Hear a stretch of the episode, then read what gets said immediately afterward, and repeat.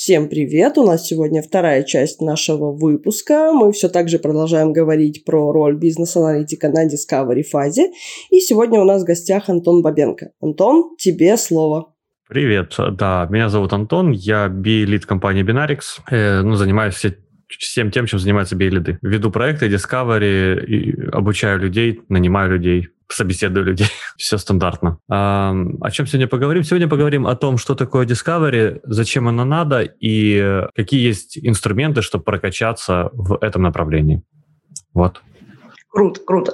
Тогда давай э, начнем с того, что ты подразумеваешь в целом под Discovery, чтобы мы были, скажем так, на одной волне, на одних терминах и понимали друг друга правильно. Ну, Discovery — это первая, одна из первых фаз проекта. Она начинается сразу за пресейлом обычно. А, это фаза анализа и дизайна когда собираются первые требования, когда надо быстренько подготовить заказчику а, видение его проекта, продукта, то, чего он, то, зачем он пришел к нам, собственно. Потому что очень часто они приходят с э, какими-то готовыми документами, которые не содержат в себе никакого контекста, а содержат в себе только там нажатие кнопок, форм, а, количество табличек, просто перечень чего-то с чем-то интегрированного и все.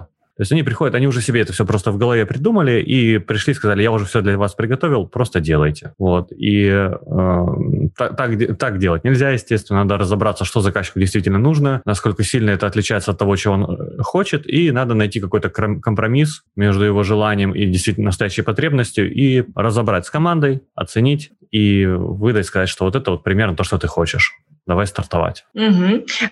Кстати, я хотела спросить, э, то есть ты сказал, что часто заказчик приходит с описанным нажатием на кнопку, скажем так. Я слышала про кейсы, когда заказчики приходят вообще не понимают, чего они хотят. Вот какое у тебя соотношение вот этих заказчиков, скажем так, на практике? Или чаще все-таки у тебя классные заказчики, которые хотя бы относительно понимают, чего они хотят, а еще и терминологией иногда владеют? Ой, не, не, я не знаю. Такой бленд подавляющее большинство приходит со спецификациями какими-то, в которых уже все подробно описано, нет вообще понимания, зачем этот проект, э, не, ну, то есть не описаны требования по-нормальному, описано уже, собственно, solution описанный, решение подробно, а зачем оно, как оно решает, какие проблемы, никакой ценность несет, обычно в этих документах не, не указано. Вот, это чаще всего. Бывают клиенты, которые вообще не понимают, что они хотят, они что-то хотят, но у них нет не описано ничего, они просто приходят, давайте общаться, говорят. И есть заказчики, которые четко понимают, что они хотят. Это бывает без спецификации, бывает со спецификациями, и с ними как раз проще работать э, на, вот на Discovery фазе, но иногда с ними, с ними тяжело upsell какой-то провести дальнейший, потому mm-hmm. что они очень такие жесткие, они четко понимают, что вот нам нужна вот эта компания для этого узенького какого-то там блока. Ну и разные, в общем, есть очень все, все очень разное. Поняла, поняла. Ну, на самом деле, я хотела спросить, с какими приятнее работать, но ты опередил мой вопрос, поэтому я На самом деле, э, приятнее работать с адекватными людьми, неважно, в какой стадии у них проект, понимание проекта, потому что адекватность, это она рулит.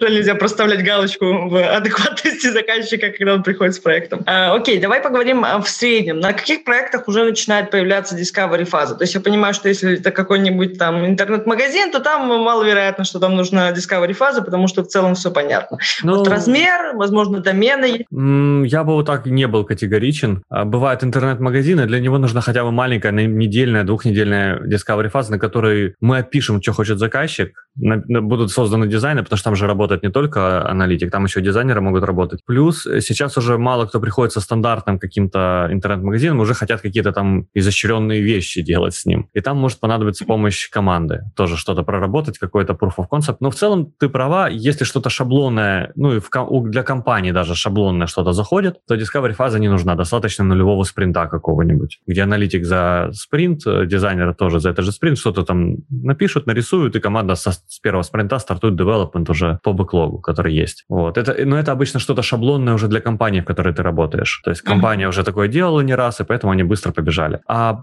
discovery фаза появляется всегда в сложных проектах, которые либо описывают, э, либо покрывают большой бизнес-процесс, там точно она нужна. Да, легче сказать, где точно она нужна, а все остальное это как продадите, как э, будет ли понятно. Вот точно нужна, когда э, надо, ну, там, CRM-систему или ERP-систему внедрять, когда есть бизнес-процессы, которые надо покрыть э, этим решением. Вот. И, а нам, естественно, эти бизнес-процессы неизвестны, потому что каждая компания, даже те же банки, вроде они все разные, но многие бизнес-процессы по-своему идут, поэтому все равно нужна discovery фаза, все равно надо разобраться, что к чему там. Если очень много интеграций предполагается, вот, э, из тех доменов, э, где это может понадобится. Ну, у меня мой добен любимый healthcare, поэтому там мне всегда нужна а, discovery фаза, потому что там появляется все, постоянно выходят какие-то новые законы, стандарты, которые требуют все больше каких-то э, дополнительных действий от э, участников рынка вот, по внедрению этих стандартов в жизнь. И там всегда есть что-то то что-то непонятное, с чем надо разобраться. А к чему приводит ситуация, когда вот э, стоило бы провести discovery фазу, но ее не проводят? Я просто иногда слышала про кейсы, когда, ну, скажем так, заказчик не до конца понимает, зачем эта discovery фаза нужна, и ему кажется, что вот э, ему надо платить за то, что вы разберетесь в том, как делать его проект, соответственно, ему это не нравится, и он старается избежать этого момента. Возможно, я ошибаюсь? Ну, такое бывает. Ну, на преселе, это, это, на самом деле, это все, discovery же ниоткуда не появляется, это все начинается с пресейла, Detail ему объясняют, зачем Discovery фаза нужна. И ему там как раз объясняют, что будет общее понимание у всех э, сторон, что тебе нужно. Мы пропишем для тебя требования, мы сформируем видение, мы там э, просто сформируем полное видение, оценим, и у нас будет понимание, какая команда нужна, сколько людей, какие планы и так далее и тому подобное. Ну, по-разному. Но в целом направление такое, просто добиться от заказчика понимания, зачем это надо. Всегда по-разному. Если заказчик со сложным проектом приходит, и он отказывается от discovery фазы, то тут для компании будет дешевле отказаться от этого заказчика первыми. Потому что наверняка будет сделано не то. Э, он, ну, чем это все заканчивается, отсутствие discovery фазы с проектом, где она была необходима. Заказчик работает с нами до первого релиза, там 3, 4, 6 месяцев, получает готовый продукт, говорит, что это все фигня, все не то, он не то хотел. Ну, это не, discovery фаза не гарантирует, что это не произойдет, но она снижает риск, вероятность наступления этого события. А он разочарован, он не платит последние платежи, и в итоге компания э, не только, ну, а, а компания еще теряет последние там спринт, два работы команды, потому что она не оплачена заказчиком бывает. Э, команда была закреплена за этим проектом, и какие-то проекты были упущены из-за этого. То есть мы не смогли взять интересные заказчиков, интересные проекты, потому что команда работала на этом проекте. Э, плюс заказчик э, очень потом плохо отзывается о вашей компании на, на, этих, на, на платформах да, где мы там ищем заказчиков. То есть он, он начинает рассказывать, какие мы все плохие, ну и плюс э, падает, и он начинает рассказывать своим друзьям, что мы плохие. Хотя по факту он сам постоянно менял требования, он не слышал нас, когда мы ему говорили, слушай, парень, у тебя сложный проект, мы пытались тебе предложить Discovery фазу, ты отказался, но вот видишь, у тебя у самого незрелые, не готовые требования привели к тому, что они постоянно менялись, мы переделывали один и тот же модуль дважды или трижды, на это потратили несколько спринтов, тех самых, которых нам не хватило, чтобы закончить проект в срок, например. Вот. Ну, то есть это заканчивается обычно фейлом и разочарованием заказчика, потому что то, что он хотел, это чаще всего не то, что ему нужно. Знаете, там, будьте, будьте аккуратны со своими желаниями, они имеют свойство сбываться. Хорошая фраза. А у тебя на, на практике было такое? Да, конечно.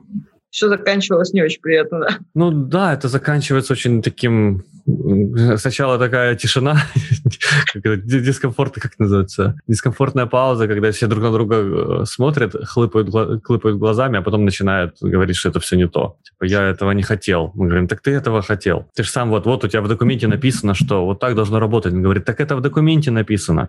Вы что, не понимаете, как работает мой бизнес? Вы же, это же очевидно, как он работает, поэтому вы должны, вы должны были предусмотреть еще 547 каких-то альтернативных сценариев. Ну, Плавно да. подходим к тому, что должно выясняться на Discovery фазе базе.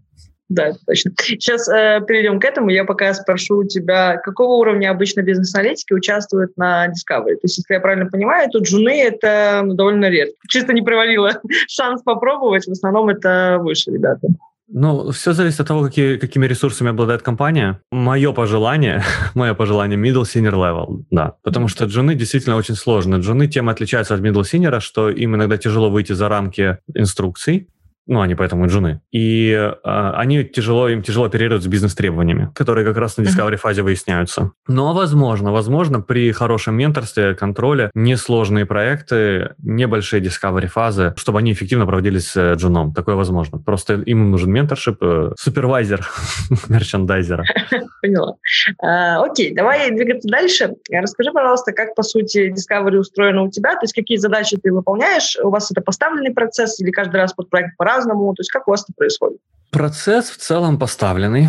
На, на этапе пресейла подключается аналитик, который уже на этапе пресейла общается с заказчиком. Но там наша задача не вспугнуть заказчика. На этапе пресейла, кажется, казалось бы, то же самое Discovery, просто очень сжатое. Но это не совсем так, потому что иногда, ну как есть цель да, во время Discovery, выяснить то, что заказчику ну, действительно необходимо, а не то, что он хочет. Это как бы часто ставящаяся задача. И также часто бывает так, что если ты на пресейле начнешь как аналитик копать в этом направлении, ты отпугнешь заказчика потому что ну, ты вдруг выяснишь, что ему необходимо не то, что он хотел, и это будет совсем другая цена.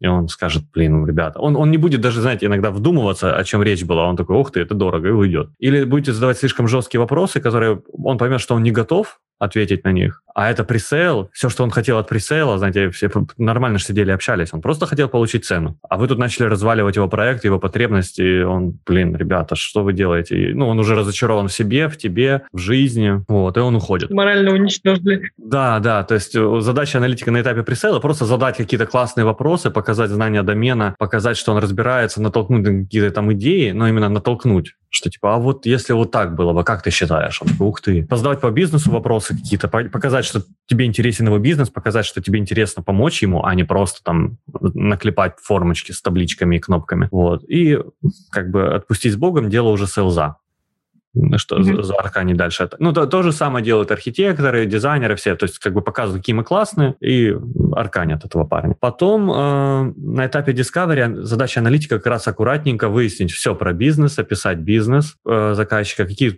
проблемы, потребности, цели у него стоят перед, перед ним, чего он хочет добиться с, ну, вообще, чего он хочет добиться его бизнес, и конкретно как его видение, ну, и как его продукт, который он хочет, да, там, или система, которую он хочет разработать, помогут ему решить. Вот. И задача аналитика вот выяснить все, начиная с бизнеса, и, и уже та самая VBS, да, там, или Story Map, она рисуется в самом конце, а, потому что, ну, и причем она рисуется очень легко, потому что ты уже понимаешь, что нужно заказчику. Если сразу начинать, да, ну, раньше, типа, Discovery фазы некоторые стартовали того, что, да, аналитик рисует VBS сразу, вот, сразу сторки рисуют какие-то, то это все заканчивается очень печально, потому что нету понимания, зачем и что мы делаем, и аналитик рисовал там сторки на основании той же спецификации, которая не учитывает никакого контекста и процессов заказчика. И получалось ненужный бэклог, который... Вот. Ну и а, плюс еще задача аналитика не сильно а, разрушать, ну, не сильно отходить от того, что было на пресейле все-таки. Надо быть аккуратным. Есть разные заказчики, и в большинстве случаев ты не можешь сказать, ой, парень, да тебе здесь не нужна, там, не знаю, машина, тебе здесь вертолет нужен, он на это не готов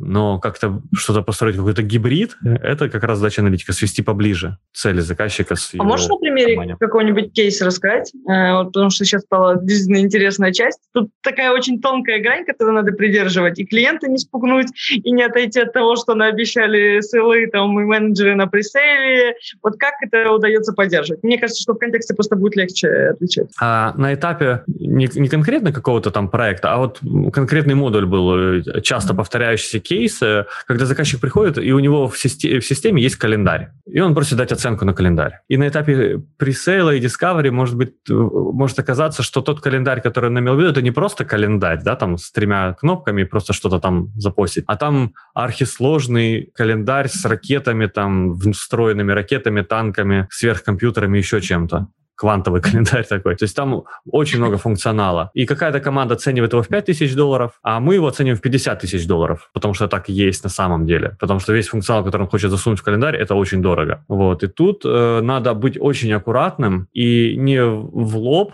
об этом говорить заказчикам, что типа, ой, все вообще по-другому. А за, через вопросы, через его бизнес-потребности. Он же озвучивал, да, то есть когда он что-то говорил, мы спрашивали, а зачем тебе это надо? Мы потом берем и разворачиваем, говорим, смотри, помнишь, ты говорил, что тебе вот это, вот это, вот это нужно, да? А мы же это вот так реализуем, да? Да. А это в календаре, да? Да. А это вот усложняет календарь. Ну, то есть это уже как вывод должен звучать, а не как у тебя сложный календарь, поэтому вот тебе, с тебя миллиарды долларов. По сути, подводишь его к ситуации, где он сам понимает, почему это так дорого. Да, и если он говорит, нет, это вся фигня, мы говорим, хорошо, теперь давай разбивай твой календарь на релизы. Давай мы сначала значит, стартанем вот с этого. Ну, вообще так должно быть изначально, но я говорю, что тогда делается очень сильный акцент на и делается, подчеркиваются слова, что мы будем это все дробить на релизы твои. Что сначала мы сделаем что-то, потом, осталь... ну, потом, потом остальное когда-нибудь. А сначала мы сделаем только ключевое, что, что необходимо закрыть флоу. Ну и там, опять же, смотрится на адекватность заказчика, насколько он готов э, уступить. Если он не готов в календаре уступать ничего, то и мы ищем, где еще можно что, что обрезать, выкинуть на следующие релизы. Вот. Все, в общем, это всегда mm-hmm. такое какое-то искусство торговли, даже во время Discovery. Это есть. Э, но при этом это делает бизнес-аналитик, да, потому что мы очень часто еще слышали, что как бы бизнес-аналитик все готовит, но основную там коммуникацию ведет тот же менеджер там или пресел-координатор. Вот, хорошо, что ты сказала. Вот э, есть разные компании, по-разному идет э, упор на работу аналитика, но в искусстве торговли, конечно же, селзы получше или там аккаунт-менеджер или, или еще кто-то, но это все командная работа. Э, самое важное в Discovery – это договориться, как мы работаем как команда. То есть что требуется от команды и что требуется от каждого члена команды команды на, на старте Discovery мы договариваемся, на берегу еще, и действуем как команда. То есть ну, если мы видим, что у нас вот такое происходит, такая ситуация происходит с календарем, а, мы общаемся с PM, PM с командой, мы оцениваем все с командой. Аналитик подводит к тому, что смотри, мы же говорили вот об этом, поэтому вот такой функционал у календаря. Заказчик кивает. И тут PM встает, говорит, и поэтому это стоит столько-то. Ну, то есть mm-hmm. э, идет разделение ответственности, все правильно. А, аналитик выясняет, что нужно и зачем в первую очередь, и видя, что, ну, работая в команде, понимая, что что-то идет не так, он вовремя сигнализирует со, там, PM, если PM этого не заметил, и вместе принимаются решения, как действовать. И выступают единым фронтом. Не так, что аналитик говорит, да, нормально, больше скопа, лучше нам, нам хватит тут на 15 лет девелопмента, а PM понимает, что у него изначально согласованный бюджет на первый релиз там 30 35 тысяч долларов, 70 тысяч долларов. И вот это весь бэклог, который нарыл аналитик, он как бы вообще никуда не, не укладывается, и нужно теперь заказчику ломать его ожидания и говорить, что смотри, все, что вы тут с аналитиком напридумывали, это очень круто, но в первый релиз влазит только треть от того, что вы напридумывали а у заказчика уже сформировались ожидания. Ведь вся самая главная проблема вот в проектах – это управление ожиданиями. Правильно их сформировать, и, э, сформировать и корректировать. А не так, что, получается, во время Discovery, работая с аналитиком, дизайнером, заказчику вдруг э, из своей маленькой, там, как не знаю, какой-то маленькой системки что-то выросло огромное, CRM огромное, а мы теперь в конце Discovery приходим и говорим, ну, вообще это все фигня, этого не будет.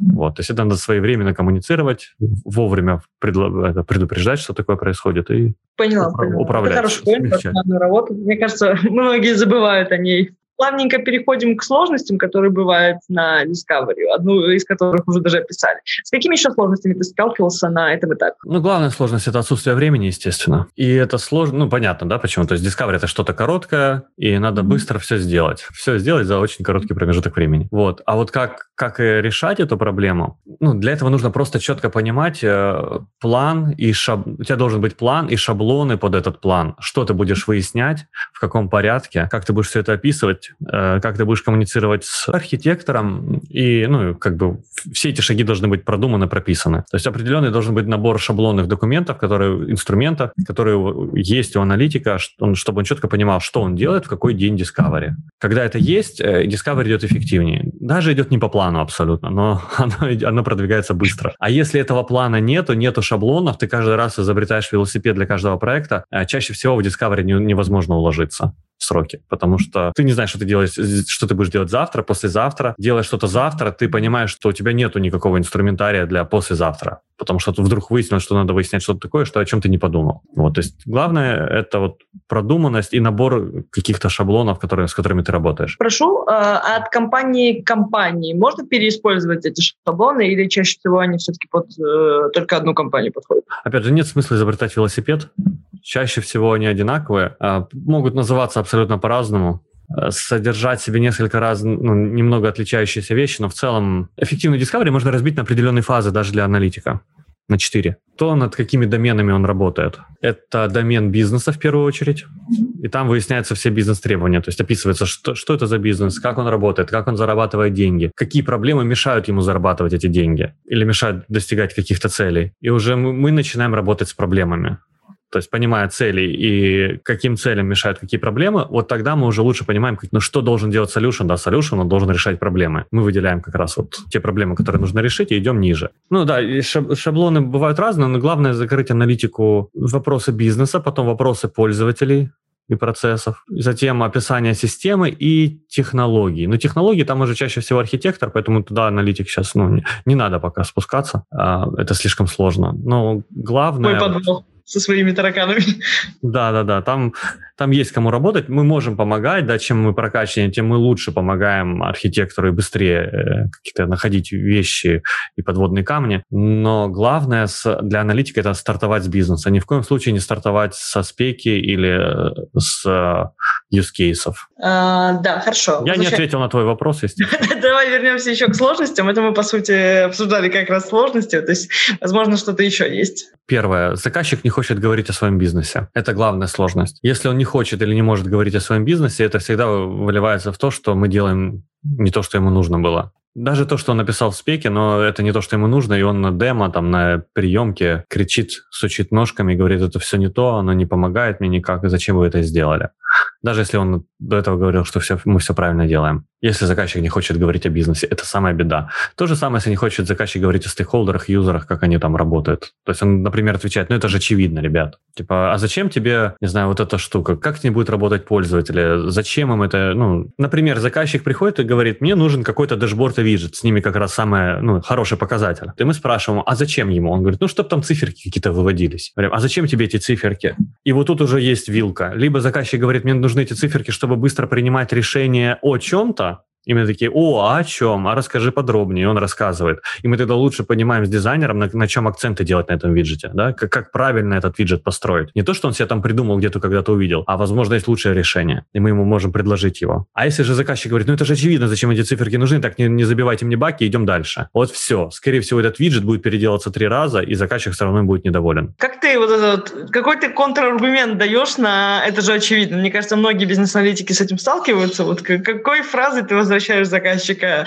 на объяснительное поле? Ой, по-разному. Все зависит от его упертости и характера.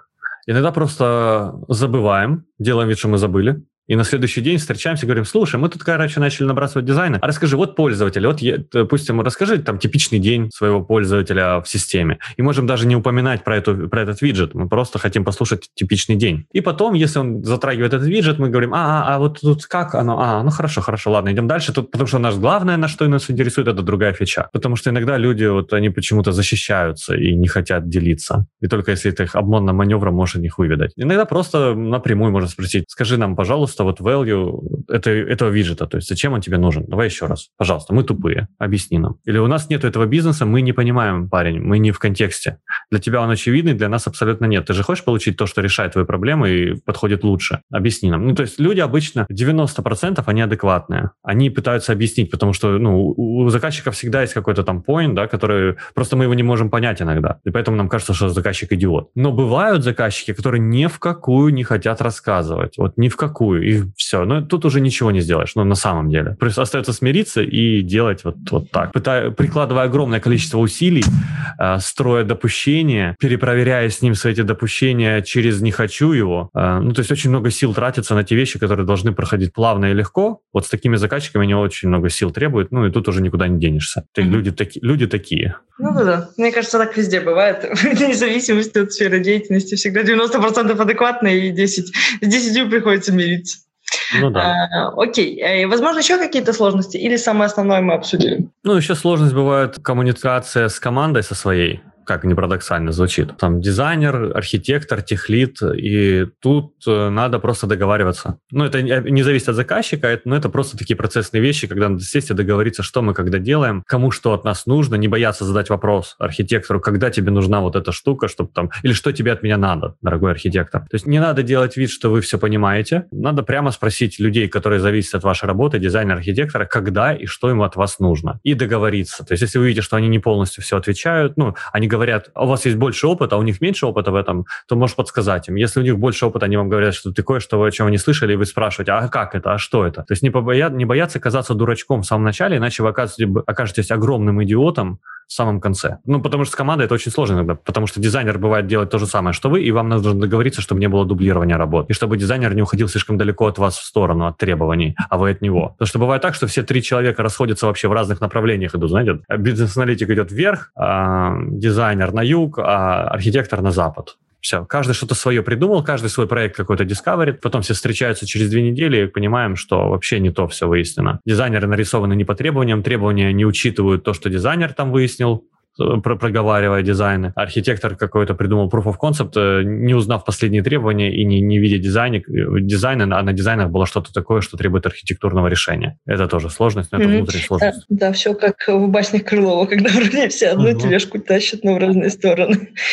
Да, немножко даже обидно. Окей, расскажи, пожалуйста, вот прежде чем мы перейдем к более еще точным вопросам, что, по твоему мнению, ну, назовем это топ-3, что надо выяснить у заказчика на Discovery? Первое, как работает его бизнес, ну, что он из себя представляет, как он зарабатывает деньги, за счет чего удовлетворяет клиент. И, соответственно, цели, которые он достичь. Это все первое. Второе, а какие проблемы мешают ему этого добиться. Нам нужно понять перечень проблем, которые мы будем решать солюшеном, то есть какие проблемы из всех тех, которые есть, мы решаем, какие проблемы мы не решаем, чтобы потом нам это, эти проблемы не засовывали в виде новых каких-то фич в бэклог. Типа, а это же надо, это же было очевидно. Вы просто тупые не понимали этого. Вот. Или у вас домена не было, не, не было знания домена, это не мои проблемы. Вот. То мы сначала выясняем проблемы, которые решаем, и становится проще. Третье, пользователи. А, Все о пользователях их процессы, их проблемы, их цели, какие они решают в бизнесе и, соответственно, как эти цели достигаются с помощью солюшена. Все остальное, если вот это все выяснено, да, там есть еще техническая часть, ну ты попросил у меня топ-3. Да, но вот если эти три вещи известны, то вы с архитектором можете уже хоть на коленке нарисовать любой солюшен. Вот. Вам уже не нужно знать, какие юзер-сторики делать, потому что вы их уже знаете. Вам не нужно спрашивать о них. У вас они уже в голове есть, потому что вы понимаете, что пользователям нужно, зачем и как это коррелирует с потребностями бизнеса. То есть вот заказчик, у него свои потребности, стейкхолдеры, с которыми вы общаетесь, да, там end-юзеры, другие потребности, но вы можете их связать воедино. У вас есть возможность это связать цепочкой, а не так, что вы делаете только для пользователя, а бизнес говорит, а что вы тут наделали, как это помогает мне решить мои бизнес-проблемы? Никак. Зато пользователям стало очень удобно работать в системе. Поняла. Окей, давай перейдем к точным вопросам. Скажи, пожалуйста, вернее, вспомни последний случай, когда твой заказчик сам не понимал, чего он хотел, э, а тебе надо было с ним работать. Э, пиши, пожалуйста, как ты поступал в таких ситуациях, что вообще делать с таким типом заказчиком, как их... То есть я знаю, что есть заказчики, которые в терминологии хотя бы, да, то есть они могут что-то объяснить, а есть просто, которые даже не в терминологии, вот, они просто э, там начинают говорить, что типа я хочу систему, и на этом все. Вот как ты работаешь с такими? Ой, у меня был прекрасный проект, который закрылся. Это прям супер, что он закрылся. Э, заказчик пришел и хотел какую-то систему, очень специфическую социальную сеть для своего региона. И мы работали втроем, я, PM и дизайнер над этим проектом. Причем меня туда допродали потом, потому что дизайнер не вывозил, потому что требования были непонятны. Ну, а PM сам тоже не мог тянуть это. Меня допродали как аналитика, ну как допродали, бесплатно туда подсунули. Сказали, давай вот тебе аналитик с тобой на Discovery поработает, все выяснит, потом будем работать с ним. Вот, с этим аналитиком платно, потому что вот ты увидишь почему. Ну, может, не так это все было сказано, но в целом меня засунули туда бесплатно. Я начал задавать огромное количество вопросов, у человека постоянно менялись, расширялись, дополнялись требования, потому что они были абсолютно дырявы. У него было общее понимание, чего он хочет, и когда начинаешь его конкретно приземлять, ну, приземлять, то оказывается, что очень много всего неизвестно, не покрыто, непонятно. Вот. Э, ему понравилось со мной общаться, он переписка началась интенсивная, и потом, когда ему сказали, слушай, ну ты видишь все, как меняется, давай мы аналитика тебе оставим в проекте. Он говорит, да зачем мне аналитик, я и сам все знаю. И, слава богу, компания закончила этот проект, сказали, ну, раз сам все знаешь, то и пиши сам. Типа, и все, и закончили проект. Вот. И это было прямо, это я считаю успехом, потому что нельзя брать такие проекты, где заказчик, ну, помните, я говорил про адекватность в самом начале, вот где заказчик ведет себя неадекватно, это, это всегда беда. А те случаи, когда заказчик не понимал, что он хочет, да, он постоянно в большей или меньшей степени не понимает, что он хочет что ему нужно, точнее, он, он что-то хочет, он, он, он что-то рассказывает, начинаешь ему задавать вопросы, э, там, не знаю, альтернативный сценарий, зачем это надо. Главный вопрос заказчика, это, э, главный вопрос аналитика, это а, зачем это почему. Не что, а зачем да почему. Благодаря этому появляется понимание у всех. Была, была эпичная ситуация, когда заказчик пришел говорит, я хочу переписать э, систему для вызова такси, я хочу добавить туда новую фичу э, развозка продуктов на, на определенном рынке, у него там большой охват. Вот я хочу добавить новый, новый сервис, доставку продуктов и маленькие деливери, ну, каких-то маленьких посылочек. Да, то, что сейчас уже у всех есть. Это было два или три года назад. И плюс у меня из системы уходят пользователи, оно старое, глючное, подтормаживает, некрасивое в первую очередь, сложное для, с точки зрения юзабилити по сравнению с конкурентами, которые появляются новые на рынке.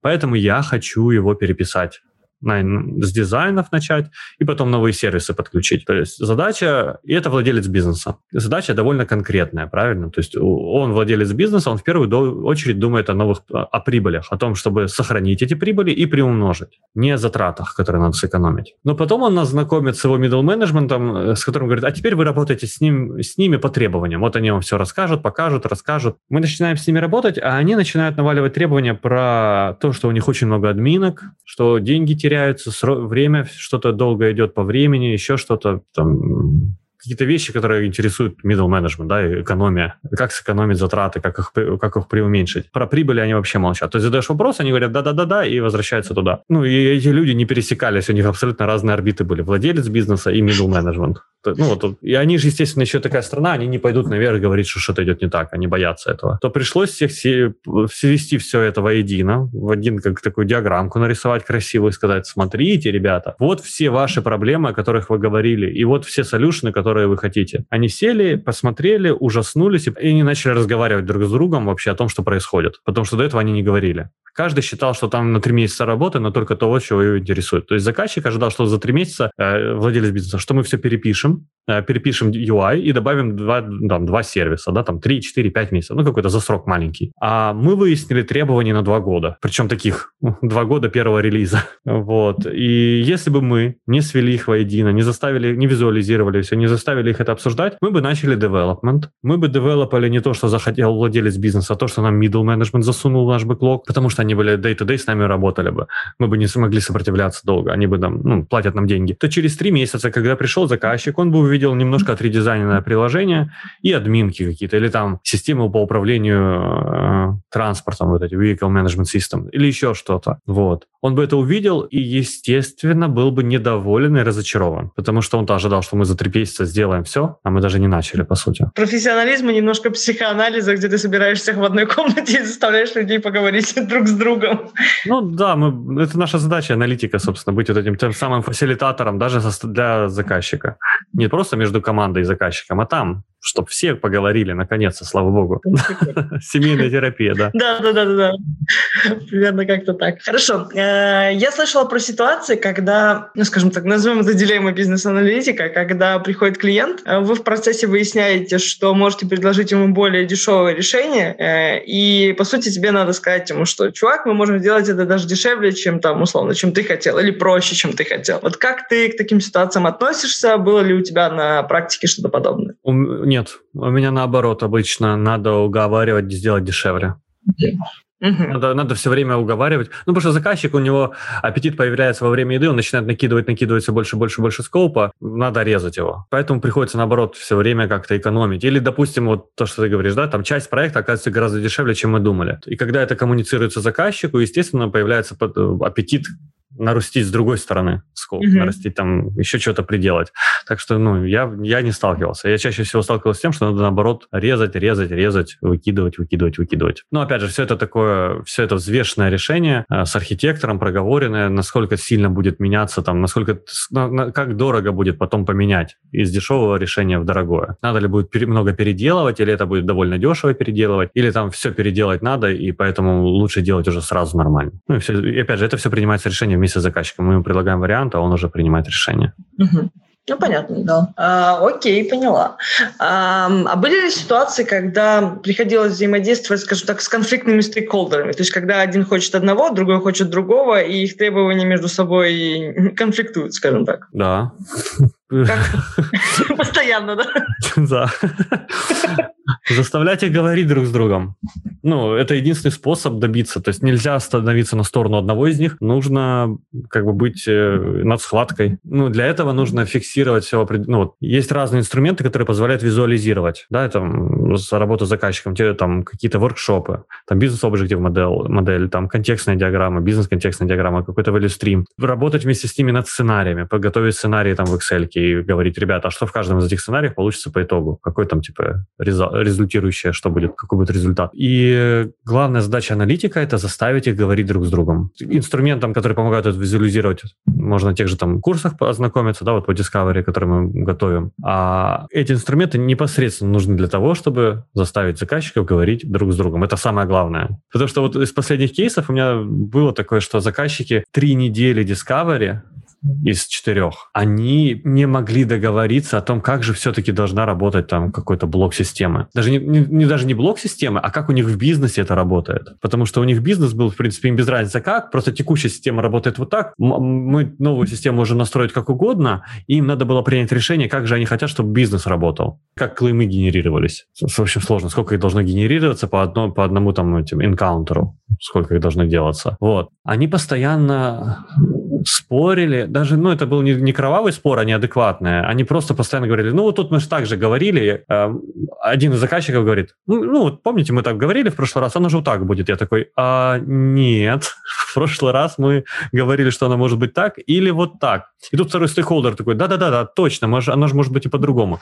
И они опять начинают разговаривать. Они опять начинают обсуждать, как лучше. Вот. Поэтому наша главная задача в таких случаях сделать так, чтобы они поговорили друг с другом. Не брать на себя ответственность, самого хитрого не строить из себя, потому что прилетит в первую очередь вам. Просто надо дождаться, пока не договорятся, или, или помочь им принять какое-то решение. На, ну, там, видим, что не договариваются, мы говорим, ребята, смотрите, с нашей стороны мы видим, что мы можем сделать вот так, и это будет потом дешево переделать в другой подход, если вы передумаете. Давайте, давайте выберем вот такое решение. Они такие, супер, поехали. То есть заказчик должен, э, мы должны дать им поговорить, если мы видим, что ни к чему не идет, помочь им сформулировать решение. На самом деле мы должны заранее уже с этим решением быть в голове, помочь им какое-то реш... принять решение временное, там, на допущение, принять, что Луна твердая, типа, и подпись поставить, и все, и погнали. Угу. А расскажи чуть подробнее про визуализацию. Ты сказал, что отличным способом является там использование того же value стрима или подобных инструментов для того, чтобы им что-то показать. Вот. Можешь ли ты по какой-то инструмент чуть подробнее рассказать, который бы помог в этой ситуации? Ну, они все помогают. Самое конфликтное обычно это, ну, как конфликтное,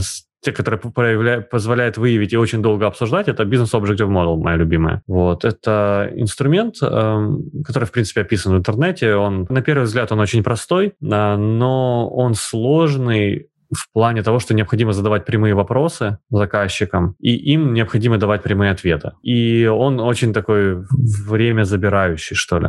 Особенно если проект большой, система большая. А, основная его суть — это понять цели бизнеса, понять, какие проблемы мешают достичь этих целей, или наоборот, понять, какие есть проблемы и сформулировать цели, которые позволят ну, как бы для бизнеса решить эти проблемы, которые у них есть. И, это, и оно многоуровневое, она декомпозирует цели и проблемы высшего уровня на более низкие, и по итогу у вас есть маппинг. В конце вы получаете настолько мелкие, фрагментированные проблемы и цели, которые надо закрыть, что они очень легко мапятся на какие-то высокоуровневые концептуальные модели решений. Допустим, вы спускаетесь сверху вниз, и последняя цель у вас, последняя проблема у вас звучит так. Пользователи не могут получить доступ к данным каким-то которые бы хорошо визуализировали проблемы. Фича, которая это помогает решить, какая-то отчетность с какой-то визуализацией. Но это уже самый низкий уровень, потому что эта проблема, она имеет, она связана с проблемой более высокого уровня, допустим, очень долгое принятие решений, и из-за этого потеря денег, потеря сделок. То есть у них, э, они теряют сделки, почему? Потому что очень долго принимается решение. Почему очень долго принимается решение? Нет инструмента, который позволил бы быстро его принять. Ну, то есть, и тут мы к инструменту уже доходим до солюшена. Но он э,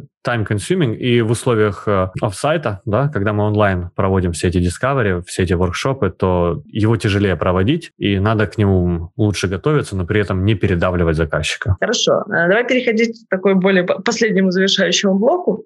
Скажи, пожалуйста, какими навыками, по твоему мнению, должен обладать бизнес-аналитик, который работает на Discovery? Навыком задавать вопросы про бизнес и использовать инструменты, которые позволяют описать бизнес. Это различные э, канвасы, vision борды какие-нибудь, которые просто структурируют уже, как они как чек-лист тех вопросов, которые ты должен задать бизнесу, чтобы просто понять, как он работает. Умение описать бизнес, как он работает на очень высоком контексте, потому что потом эту информацию надо будет передавать команде. И на ней, на этих инструментах очень хорошо фиксировать те же проблемы какие-то, которые заказчик озвучивает, и просто понимать, как оно работает. Ну, то есть начать изучение домена не в целом, вот есть healthcare домен, и там толпы животных живут, да, как там в саванне, флора и фауна, а конкретно вот с э, домена заказчика заказчика.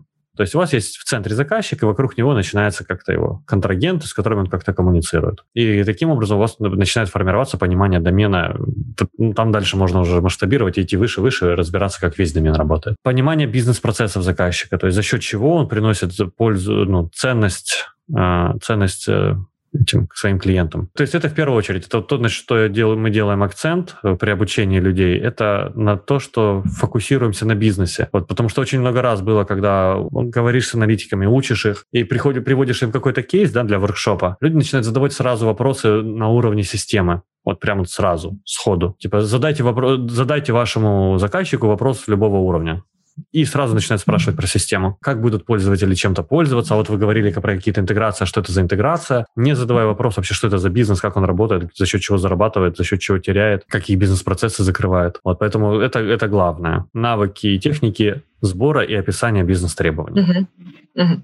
А, окей, и плавно перейдем тогда к топ-3 ошибок, которые совершают бизнес-аналитики на Discovery. Мне кажется, часть ты уже даже сегодня описывал, по сути. Ну да, я часть уже озвучивал. Это сразу зарываться в систему. Второе – это включать экскаватора во время Discovery и не договариваться с другими, не коммуницировать другим, что у вас там новый скоп появился. Ну, включить экскаватор, значит, накопать, копать, копать, копать, кучу скопа накопать, которые, наоборот, на, на этапе пресейла кое-как отпихнули. И, соответственно, управлять ожиданиями. Третье – это включение экскаватора, когда мы начинаем э, генерировать скоп, придумывать, предлагать дорогое решение заказчику, не, опять же, не общаясь с командой, формируя у заказчика ложные ожидания. Это три основных. Спасибо.